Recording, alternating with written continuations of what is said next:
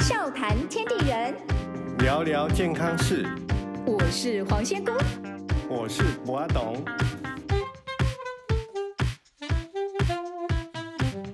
欢迎收听《黄董好见》。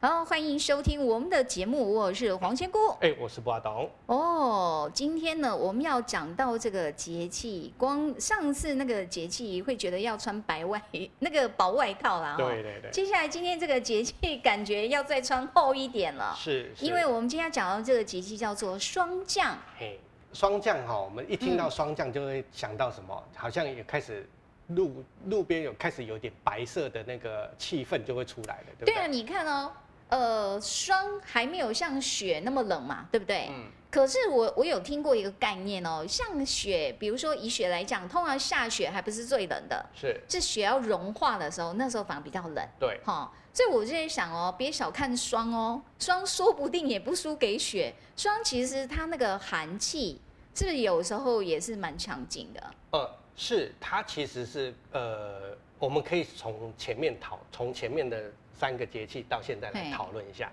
像比如说，我们现在从秋天开始出现的，你看我听到有几个跟露水哈、嗨跟水汽有关的，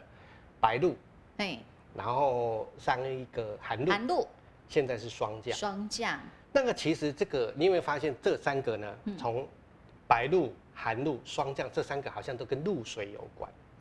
感觉那个水的那个姿态啦，哈、啊凝固的程度不一样就。是它的变化，对不对？嘿，对你看白露就是那个雾啊，哈嗯雾雾气，然后呢，嗯哎、碰到比较凉的叶子哦或对者凉的东西凝结出来变露水嘛，嗯没错，所以就出现了白露。嗯那寒露呢？寒露呢，就是由雾化，雾化以后呢，出来里面呢，它虽然还是水，嗯，还是雾，还是露水，可是它里面已经有我们讲的上一次我们讲的有有一些点结晶了。对对对，那这一次呢，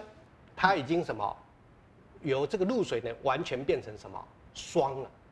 我们说那个叫变态了，对不对？对对对对它完全变成另外一种形态是了。，你看嗯从气态，嗯，然后变成液态，液态，然然后后变固态啊固体了。哦，所以这个霜，其实你看三个节气这样的变化，我我感受到的啦，嗯我我觉得好像就是温度越来越低。是哦，它其实，在一直，我觉得很多节气里面，它在告诉我们这样的一个温度的变化呢。对哈，而且它的下降会很明显，你看它就一个哎哎，我很稳定的下坡，到这样子，嗨然后一直到了霜降的时候呢嗯，就是零度，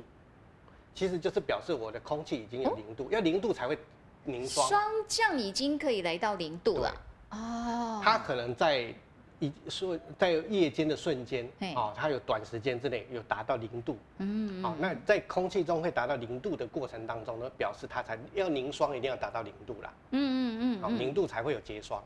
对，哎，不过你讲这个零度，如果说它在比如说比较北方，还有嗯可能啊。那以在台湾来讲，现在这个节气有可能我们我有们有有，比如说我们台湾北部、中部以北的，你说高山地区吧，不只是高山，然后空旷的地方，或者是那嘿个树顶比较树上比较高的地方，哦哦哦哦空气其实那个从上空降下来的冷空气就已经有达到零度了。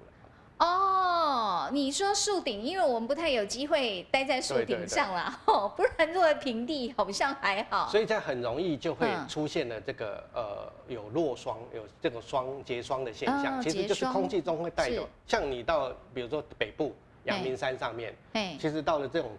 季节的时候，其实就很容易出现一些呃露水凝霜的现象了。哦嗯好、那个嗯就是表示它夜间的瞬短时间的一个瞬间温度可能有达到零度了。哦 OK，好，那如果外在的环境，你看哦，这个已经都已经第一个温度降到一个，这算是一个基准点哦，是一个哦基准点。因为零度了嘛。对，因为零度我们刚刚讲嘛，它嘿是这个液态对跟固态的一个转换的过程。对对人体这个零度也是一个很大的影响。对呀、因为我们人体会有什么样的一个我们变法吗？呃，在零度以前，对不对？对在零度以前，我们人体呢还可以靠着，比如说我自体产热，嗯，好、我自体的自体的，比如说我们自己的呃新陈代谢去产生温度，嗯啊，保持维持恒温。零度以前我们都还可以撑得住，嗨，零度以下呢就很难靠我们自己产热去维持我们的恒温，所以我们可能就必须要需需要外来的发热物，比如说可能要透过第食物，呃火哦哦燃烧的火，这个就对这个已经不是靠吃食物了。是吃食是，食物是靠我们的新陈代谢来产生基础的能基础能量代谢产热，嗯可是零度以下嗯，哦就不行了，这个一定要靠外来的。那可是我们会讲说，那我我外来的是像我们很多人在外面有穿的衣服，哈、嗯那零度以下可以过也是可以活着的啊、对那是对因为我们有一个保暖。嗯我们现在讲的是以前的人，古人的情况之下，人类在还没有保暖的时候，没有那个衣物可以保暖的情况之下，零度以下它就是一个生存点。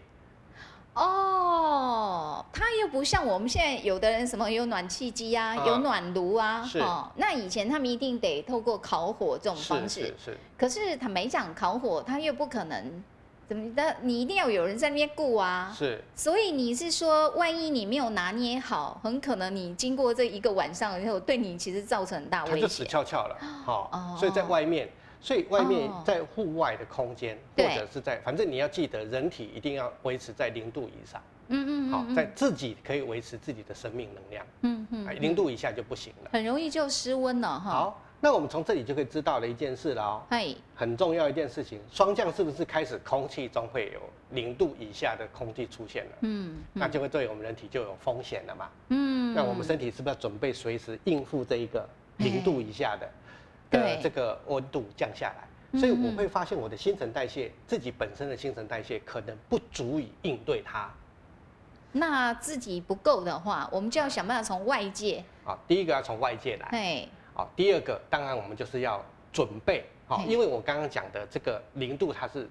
短暂的，它可能是突然式的，但是很短暂啊，它因为凝霜而已嘛，所以它一下来一下走，一下来一下走。那如果我有一个比较大的新陈代谢嗯或能量准备着，哎、它紧急来的时候我可以应付，嗯，应付完了以后呢，我就可以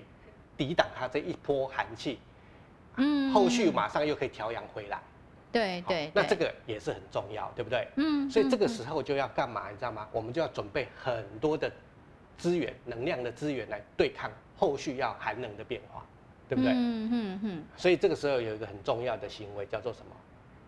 这个时候要做一件很重要的行为，我们自己嘛，人体就是人体应该要储开始储存什么脂肪啊、能量之类的，是吧？对，就叫进补嘛，啊，这么早就要补啦，哦对才刚刚霜降就要补啦，我以为是通常都到冬至啊什么的，古人有一句话啦，哈、嗯，在中医传统的中呃不能讲中医，这个叫做民民间的一个养生的概念的说法，嗯嗯就是哎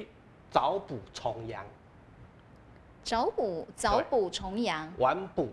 嘿，霜降，对早补重阳就是我们要未雨绸缪。哦，可是你没有补嘛，对不对？哎来不及了。那那我到要了补救，嘿哦，亡羊补牢的时候，我就哎，至少我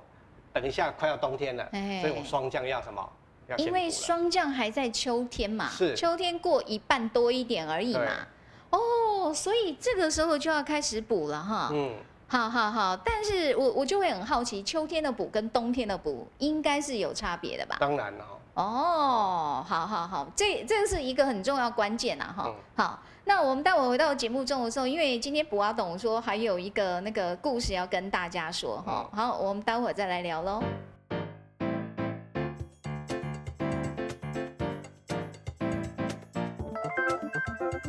笑谈天地人，聊聊健康事，黄董好健。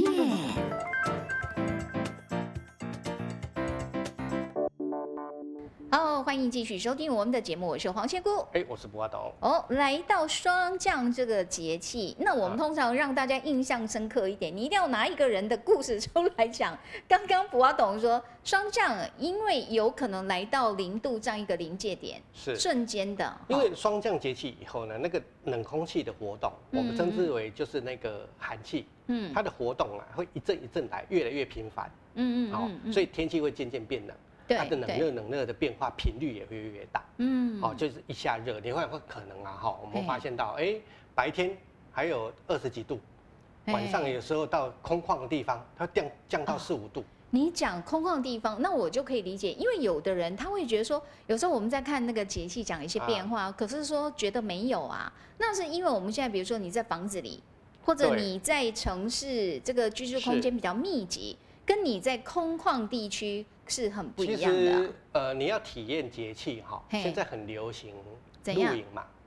露营哦，对哦，露营比较贴近古代人那种，对不对对，？生活方式嘛。嗨嗨啊嗨，，所以呢，你如果你去露营的人，哈，嘿你去看看那些去露营的人，他就很可以体验到这个节气的变化。哦，可是露营你就等于完全暴露在大自然，就比较像远古是时代的人。但是我讲的不是那种豪华露营 哦，哈啊，是是怎样？有一种哦豪华露营是它我知道有露营车的那一 种，不只是露营车，它把帐篷搭好，啊哦那个帐对篷对还有对冷气，有没 有？真的、啊哎。呦，哎呦，那这样哪叫去露营啊？你也是就啊住家里就好了。也也是露营啊，他就体验一下那种野外生活。可是那我觉得奇怪啊，我们现代人，我们又不是常常住在野外，我们是住在一个这个你看这样室内哎空间，这样我们还需要那去在意这样的一个温差的变化吗？还是会啊，因为嗯你虽然在房子里面，除非对你呀那个房子里面呢，它是二十四小时恒 温恒湿，对不对？哦，哦，你把自己搞得像红酒、雪茄一样哎要呦，保存的那个倒当然很温。问题是你总得出门呐、对不是吧？吗你？要出门嘛，对对那对，出门它还是可以感受到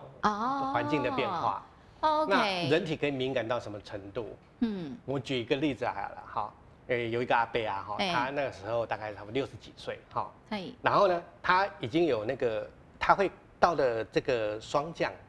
的季节，嗯，他会一直咳嗽，而且他咳嗽会喘。他每年就是这个季节会咳嗽霜跟喘降的节可以。气的时候，它会咳咳是到会喘。嗯，嗯，然后我就我们就问他嘛，哦，他就是那个他，因为他常年呐、哈、都住在北北部，我们这边嘿嘿台北这边这嘿边比较山上一点的地方，也哦比较潮湿，会不会嗯？大概靠近那种金山那一带。哦哦，他住在那边，嘿而且那边好像风风啊，嗯还有那个海风啊，啊好像比较大。嘿，然后呢，而且他年轻的时候工作就蛮拼的啊，然后都你也知道，他们工作都是抽烟啊嘿嘿，然后吃槟榔啊这一所以些，本来它的那个呼吸系统就比较不好啊，不啊是吗？对，算是比较差一点点的。嘿，然后呢，他大多他就讲啦，哈，他说差不多十年前以后呢，他就开始一直反复的咳嗽，然后吃很多什么止咳药啊、祛痰药都没有效，去检查也没有什么问题。嗯哼，好、然后呢，医院呢也打常常给他打针，就是说打的时候他可能是过敏，好、给他打那个什么抗过敏药什么东西啊都没有效，因为看起来就不像也没有感冒，没什么，他就一直咳嗽，而且咳嗽咳咳了一会儿，他很容易气喘，哦，可是他用那个气喘药哈、像你那种气喘的那人种家喷剂，对它没有效，没是有不是？效，就类固醇喷剂它也没有效。然后它，而且它有个很大的特征嘿，它有个大的特征，在这个霜降这段时间呢，它从一开始咳，啊、嗯然后咳，然后就开始咳到后来会喘，喘到后来会走不动，哦哦，挺严重的啊。对，它会开始走不动。嗯，可是很好玩哦，它有去，它也去做了很多肺功能检查，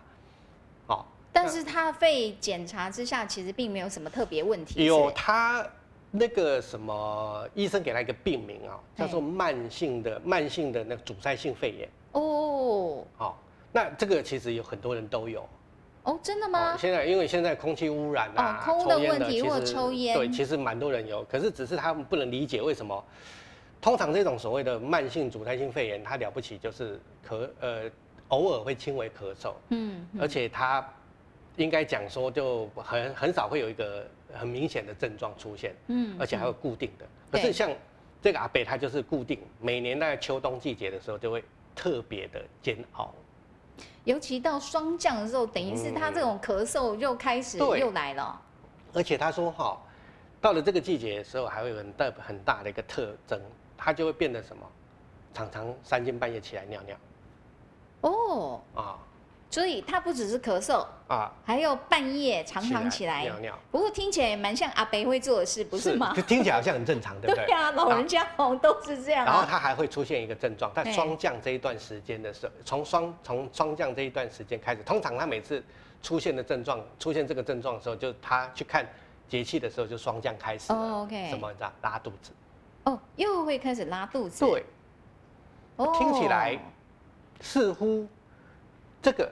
阻塞性肺炎好、慢性阻塞性肺炎，嗯，好像跟他的这个咳哦其嗽、他拉的肚子好像关系没那么大吧？对你说半夜来呃常上厕所，然后拉肚子，这好像跟呼吸系统没有关系所以他啊，会觉得很不能理解，你知道吗？嘿很不能嘿理解。但是呢，这个如果以他的症状，在对传统的中医的观念里面认为这个叫喘症，喘，会喘嘛，嘿哈，他就认为它叫喘症嘿，啊。他或者有一个说法，因为他会觉得胸闷啊，嗯嗯哦，所以嗯古人也有一个传统的说法，有些游医啊，哈，就民间医生他会说，啊，这个叫肺胀，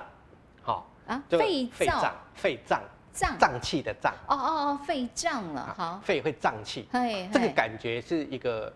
很形象的说 法啦，什么？我们只知道胃会胀气，不知哎道肺胀气是什么意思他。就啊、嗯吸不进去，然后好像哦口、肺里面还有胀满满的这种感觉。肺胀满满了，可是他又觉得吸不到气啊。对对对， OK 所以他们就讲肺胀的这种感觉，这是一个形象性、感觉性的说法。嘿嘿那它嘿这种东西呢，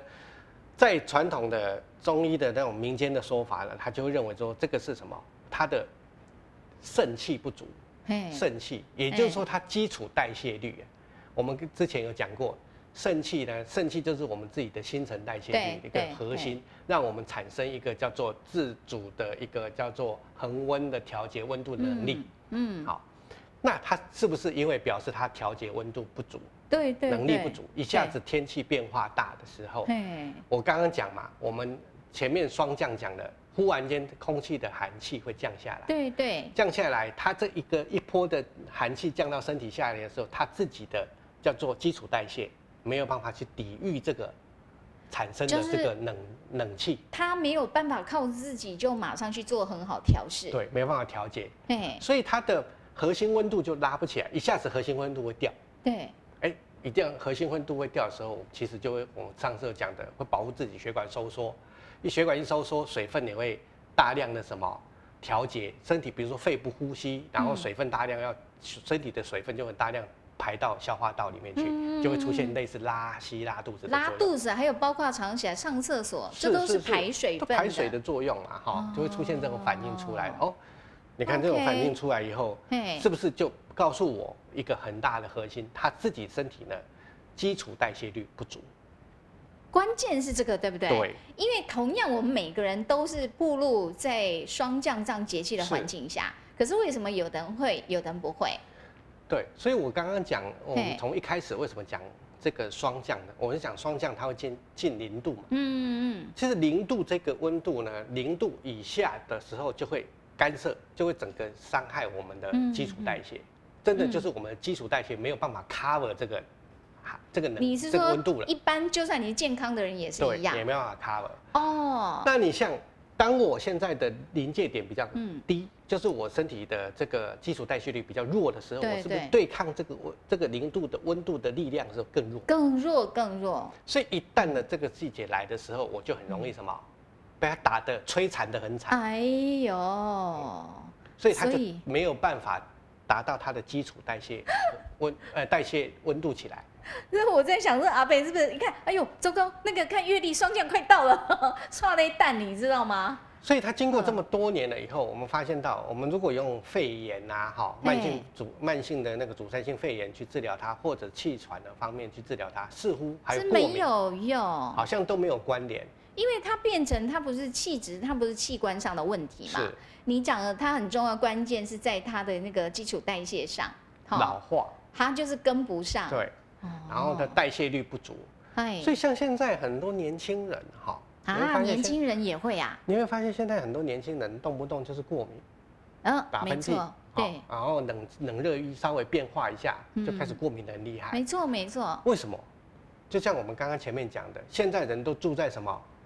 都在屋子里啊，啊、又不是在空旷的野地呀、对很不对？保护的环境嘛。啊、你说我们的训练不够是不是？，对，那我们资本基本的核心的基础、核心的代谢率就会低下，嗯，再加上我们要让我们的基础代谢率的这个产生的主要的呃身体的器官是我们的核心肌群。哎，核心肌群呢，很重要的一件事情就是走路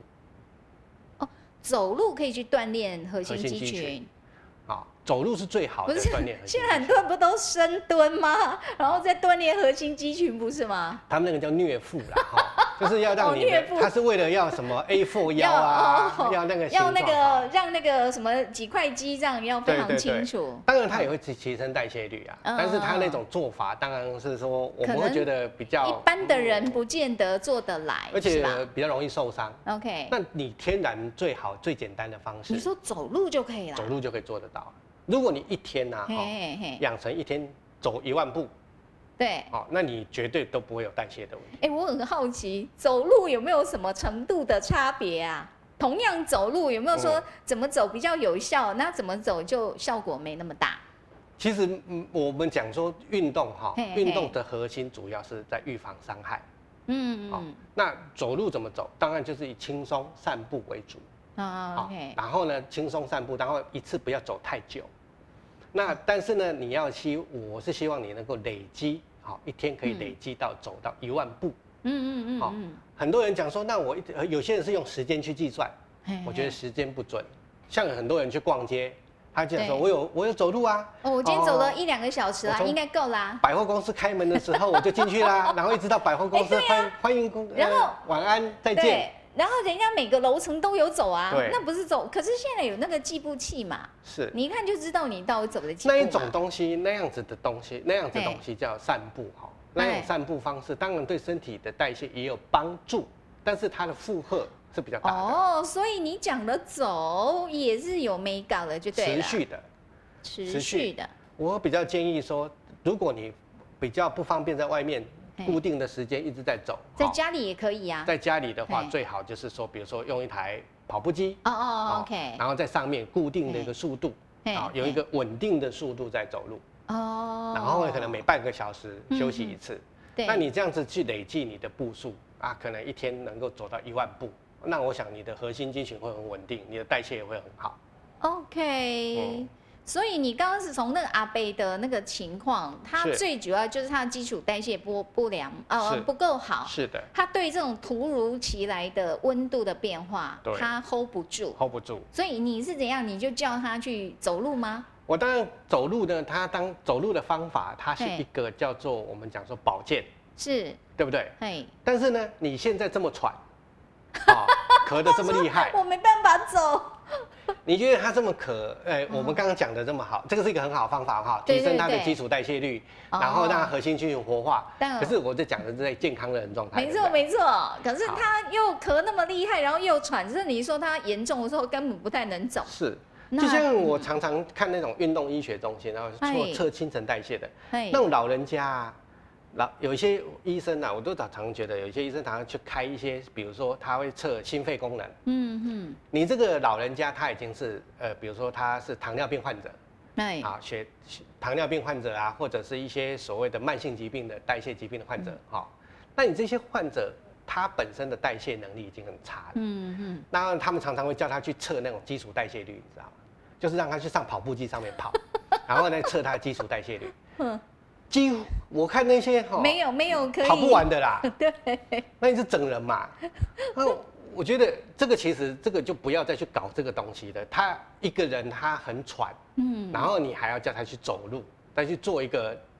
在残害他他达不到的事情，你不觉得双方挫折感都很重？好，不过董既然这么说，我觉得这个见解很好啦。好那表示你要提出方法啊，当然啦有什么是可以比较轻松，是不是？是当然后有又比较轻要松有嘛效的，是不是是？是哎是呦，好，我们让大家稍微休息一下哈，刚待会儿告诉你答案哦。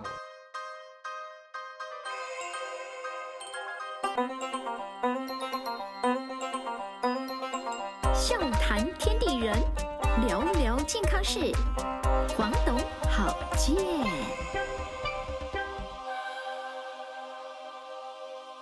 哦，欢迎回到节目中，我是黄仙姑。哎、我是博阿导。哦哦，接下来我们要来破案了哦。嗯好，讲到一个，哎，我觉得那阿北也很可怜哎、对，哦，你知道这年头有时候我们听到人家在传，尤其现在那个疫情期间，坦白讲哈、你要是咳一下，别人看你的眼光很不一样。啊、对对对那对他已经咳得很严重了，而且他特别在霜降这个节气到来。然后呢，重点是他花了很多时间去检查。是如果今天我去检查，我知道我怎么那都罢了。问题是我去检查，医生又说你其实你肺没什么问题啊，怎么样啊？哦，有啦，它是它这个是患者是肺你，说是这叫做什么阻塞性？对，慢性阻塞性肺炎哦啦，慢性阻塞性诶肺也炎，就是说，长时间呼吸空气里面太脏了，然后肺对当过滤器，所以好肺这个功能就不好。可是刚刚那个博阿董讲说，你的判断就认为这个阿贝其实他最重要原因在他基础代谢不 OK 哈。是那我们前面有讲到说，如果一般的人你要去呃提升自己的基础代谢，那你只要散步、走路啦，对走路就可以了。走路可以，但是但是现在这个对一个这个案例，这个阿北呢喘到不能哦他走的人他根本咳好又喘对，你觉得他有办法出去走路吗？我要有时候他不可能咳到连站都站不起来的时候，对，这个时候呢，当然也有人提出一个方案，他讲说，哎呀，那既然说这样子，是这个时候我来补，你觉得怎么样？哦，因来为补因它为觉得你不够嘛哈，，对所以就是我们先补，是不是？对，哦，所以你也是直接可以用食疗的方式吗？可是呢，来嘿，问题现在它是秋冬过渡嘛，哈嘿，气候嘿干燥，哎，呃特别它又特别伤肺，容特别容易伤肺，对不对？对对，这个时候呢，我们不是要补吗？可是这个时嗯候补呢，我可不可以用热的东西补它？哦，不燥的行，不行，因为它已经有这个秋燥的问题对啦。秋燥的问题，所以呢对补不宜燥，对不对？对，然后呢，再来就是希望能够以平补为主，对不对？哎，补有分凉补、平补、热补，是不哦是？好，，那我要要用平补嘛。哎、可是它现在已经是不足了，我们平补就是要吃一点容易吸收的啦，可以润肺化燥啦，哦，嗯什么健养脾健脾养胃啦，哦，这种东西。可是那个是在讲说，如果我今天是在，我今天比如说是一般重阳，哦嗯嗯嗯，前一年去年哦去年来补到今年，哦，慢慢对从那边开始吃补，温温温温补到现在，对对那对，可能还可以，对不所对？以用平补温和的方式，OK，但是呢，这叫做远水嘛，嗯。你现在就进火，但我现在不行啊，我我等不了那么久了对，我那要怎么比较办快速的、我有一定要效的，有效、快速嘿，没然后错但是又不可以在身体待太久。但是又要补，嘿，所以能够让他吃什么呢？好，发现嗯到、只要能吃进去的，一定在身体待很久。哎，对对，哎，是哦，哎那我知道喝水嘛，呃呃，或者是什么汤之类的、茶之类的吗？可是还是喝进去啊。哦，水分也是要待很久，是不是？。对，嗯，那还有什么方法、啊？我们称之为过水，过水用泡的就好了。哦，用泡的。对，啊嗯，那泡这个时候呢，因为我用泡的，嗯我可以很快速的把我的这个能量，嗯尤其是如果我有快速高能量，让它代谢率提升很快的东西，哦嗯，进到身体里面，让它的代谢很快的提升嗯，啊，然后很快的产热，那它是不是就可以，呃，我们讲度过这个难关？但是它又 OK 不会把这个余热嘿，留在身体里面，增加代谢率哦。所以这样我懂了，你是建议说它可以用泡澡的方式，是重点是这个洗澡水里面要加点东西，是吧？对，可是我嗯现在要泡澡，对好我要泡澡，他又喘，你懂吗？那喘的人不适合泡澡啊，啊。他喘的人当然不合泡，不适合泡澡，因为你泡澡的毛细孔会泡在水里面，对对喘对，的过程当中，呼吸道啊，好，上呼吸道啊本来负荷就大，你毛孔又毛不孔打开的话，对对对，因为泡在水里，对它泡在没有水办法毛有毛孔作没用。办法做一个辅助的作用，对对不哦对？，那它这样呼吸会更困难，就会对。闷嘛，哎，哎，可是你不是说要用泡水的方式吗？是，哦，所以泡水跟泡澡不一样。对，过水。好 OK，过水？那怎么啊样过水 游泳吗？对听哎有起来有些人很聪明哈，会嗯想到说，那我用用擦冲的，的，用擦的对对对，或冲的，用冲的嘛。对嘿，。可是你看哦，用擦的用冲的啊，它嗯，基本上持续力又不够，对不对？不够，嗯，哎，所以呢，以前人就讲，哎呀，泡脚，泡手脚，啊哦，为什么要泡手脚哦哦？不只是泡脚，还要泡手要啊。泡手脚。嗯啊，，为什么要泡手脚？泡手脚第一个，我我因为我泡的时候，我可以透过皮肤吸收啊，是不是？这是一个嘛。嗯对还有，我觉得这个优点是因为如果泡澡，我大部分的毛细孔是泡在水里，是可是我手跟脚，我的用占到的毛细孔不多啊。哦，我们的手脚的毛细孔非常多，手掌心、嘿脚掌嘿心的毛细孔是非常，非呃常毛孔多不是它的微血管是非常丰富的， OK。所以它也有很多的毛孔。嘿嘿，然后所以呢，它第一个可以吸收，嗯然后又嗯可以做一个热的交换，对不对？嗯哦，然后药液的交换也很好，再加上对一点我们有指甲，对对，脚趾甲跟手指甲，诶脚趾甲跟手指甲呢哎嗯是它的是，我们讲讲说它营养吸收呢或药物要吸收的时候，它我们皮肤可以高达十倍，比我们皮肤高达十倍以上、哦也就是说从指甲这边它吸收的更多就对是了。的，哦，这样我明白为什么你说手脚都要泡，因为对这两个地方都有指甲嘛。是。所以呢，啊哦我们讲过水，通常我们讲过对水就对嗯是手脚啊，擦洗手脚、泡手脚，擦洗手脚，泡手脚。嗯，但是我我觉得很好玩，泡脚我就只要安稳的坐在那边嘛，是哈。可是我要手，你是说同时吗？对。同时我泡脚之后手也要伸进去手吗？下去按脚，啊哦哦，所以以前人是这么做的。好嘿嘿，那这个只是一个叫做方法，对不对？对对那对，总是要有一个真正的核心的这个配方吧？就是说你你去泡手跟脚，可是你这个水里面还加东西，对，一定要加东记得是西，它才能达到我们讲这样。因为让我说们瞬间要补充它那个对热核心能，温度要上来。对对那。能量最高的是什么？第一个艾草嘛，哦，艾草，艾草，哎、艾草感觉全年都可以用、对，哎因为它是阳，它这个可以补我们阳气嘛。好，所以可以用艾草把它煮一煮，然后是放进那个水里面。水里面。第二个，艾草还要加一个桂枝。哦，桂枝啊，如果你是有钱人，可以加肉 桂。你们让自己的闻起来像一杯那个叫可可因为热热可可，因为桂枝也是热，大热的。对对对，好。所以这两样东西呢，进到我们身体里面，可以让很快的把这个侵入身体里面这个寒气，很快速的给它什么抵消掉。所以你的这个方法是艾草再加上桂枝吗？是，一比一就可以哦了。，一比一就可以。嗯那一样就是用自己的手抓个一把，这样就可以了是吧？。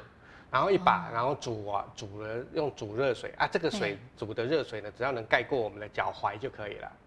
哦，盖过脚踝哎，那手是整个手掌都要手浸掌在里面也是一吗样，就是整个手， OK 你盖得过脚踝，手一手 掌 一一定可定以盖盖得得过到。。没有，我觉得不要懂用这个方法，因为你只是放在那边很无聊，你知道吗是？没事就帮自己脚按摩一下，搓一搓就对了。所以你可以是搓揉哈，嘿每次就是因为搓揉脚底哈，嘿可以让我们的呃阳气，就是它可以刺激我们的肾上腺素，嗨好然后嗨让我们血管收缩也比较旺盛一点点，对对也可以对让我们的基础代谢率更高，所以我们讲说可以激发阳气，嗯达到温阳的效果。所以按手啊，用手去按脚啊嗯，同时在吸收这个药气，你看看。哎呀，真是一减二口，猛啦减四口哦，那么我经过这样子让他用这种方式做的情况之下呢，嘿，他差不多，因为他很正常从这个霜降，这个阿北从正常他每年从这个霜降开始呢，要他会咳喘喘咳呢，会一直到差不多春天。哎呦，那他现在我教他那种方法的时候呢，他差不多一个月左右以后呢，就嗯不咳不喘了。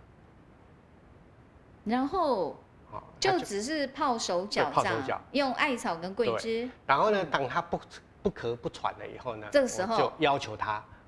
走每路哦天一 万步，我知道你终极目标还是他必须平常透过适度的运动，因为药物这种东西嘿哦嘿，我们讲说是紧急使用啦，哈。哦，那、你不要把它当做一个说，好像我就完全依赖它，或者是靠它来解决问题哎哎哎哦。真正的不行核心问题是你自己啊。对对对对对对对。所以你说用泡手脚这种方式，就有点先紧急救火啦。是，哦，但是问题接下来要靠自己，就是你已经可以，你就要走就对了。所 以呢，治这个方式记得哈哎，治标哈、就是过水，哎哦，治本就是走路。哦，但是如果有状况的人，先过个水。是哦，但你说它是一个月，大概是泡一个月就好了。那这个方法呢，也可以用在好、哦嗯用在霜降这一段时间发生的，比如说一些喘咳、咳嗽，好、拉肚子的现哦象、都可以用。 OK，因为有时候从不用说到霜降，大概从寒露的时候，很多人就会明显感觉，因为那个冷空气一来的时候，有的人就会容易咳啊，比较看刺纬激。度啦，对看经纬度。比如说像我们现在台以台湾的地理位置来讲，我们对可能会要到霜降才会感受到。哦但是呢，如如果果在在北方一点的，如果在日本，对，哦，在日本，比如说到京都，哦嘿嘿，或者是那个我们讲说。呃，神户那一带，嘿那可能他们可能在白露的时候就就已已经经开可以始有感受可以到感了受到这种的了。哦、啊看地点啦哦，也看纬度啦，啊哦，按、那如果可能北海道可能就更早，更早，对对不不对？对？但是我我们必须讲了，因为我们讲这个节气，你如果是在热带的话，就不用考虑啦。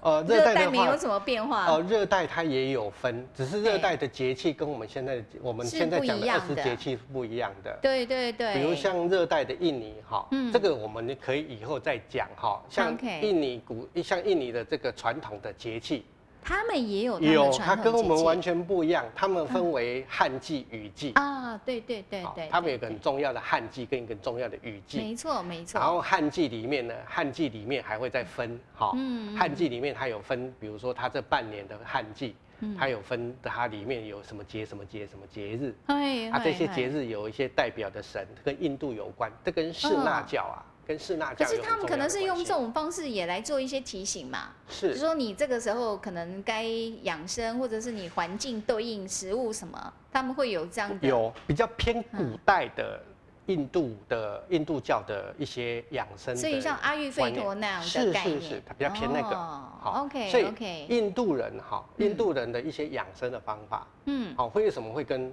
比如说我们东亚哦，或者中国这中国啦、亚洲啦这一呃，就是东亚这一边的日本啊，嗯好、嗯这一边的养生，韩国啦养生方法不太一样，嗯嗯，是因为嗯地理位置不同。对地理位置，然后整个气候的条件环境是不一样是的哦那个会比较偏要用到一些油，哦有。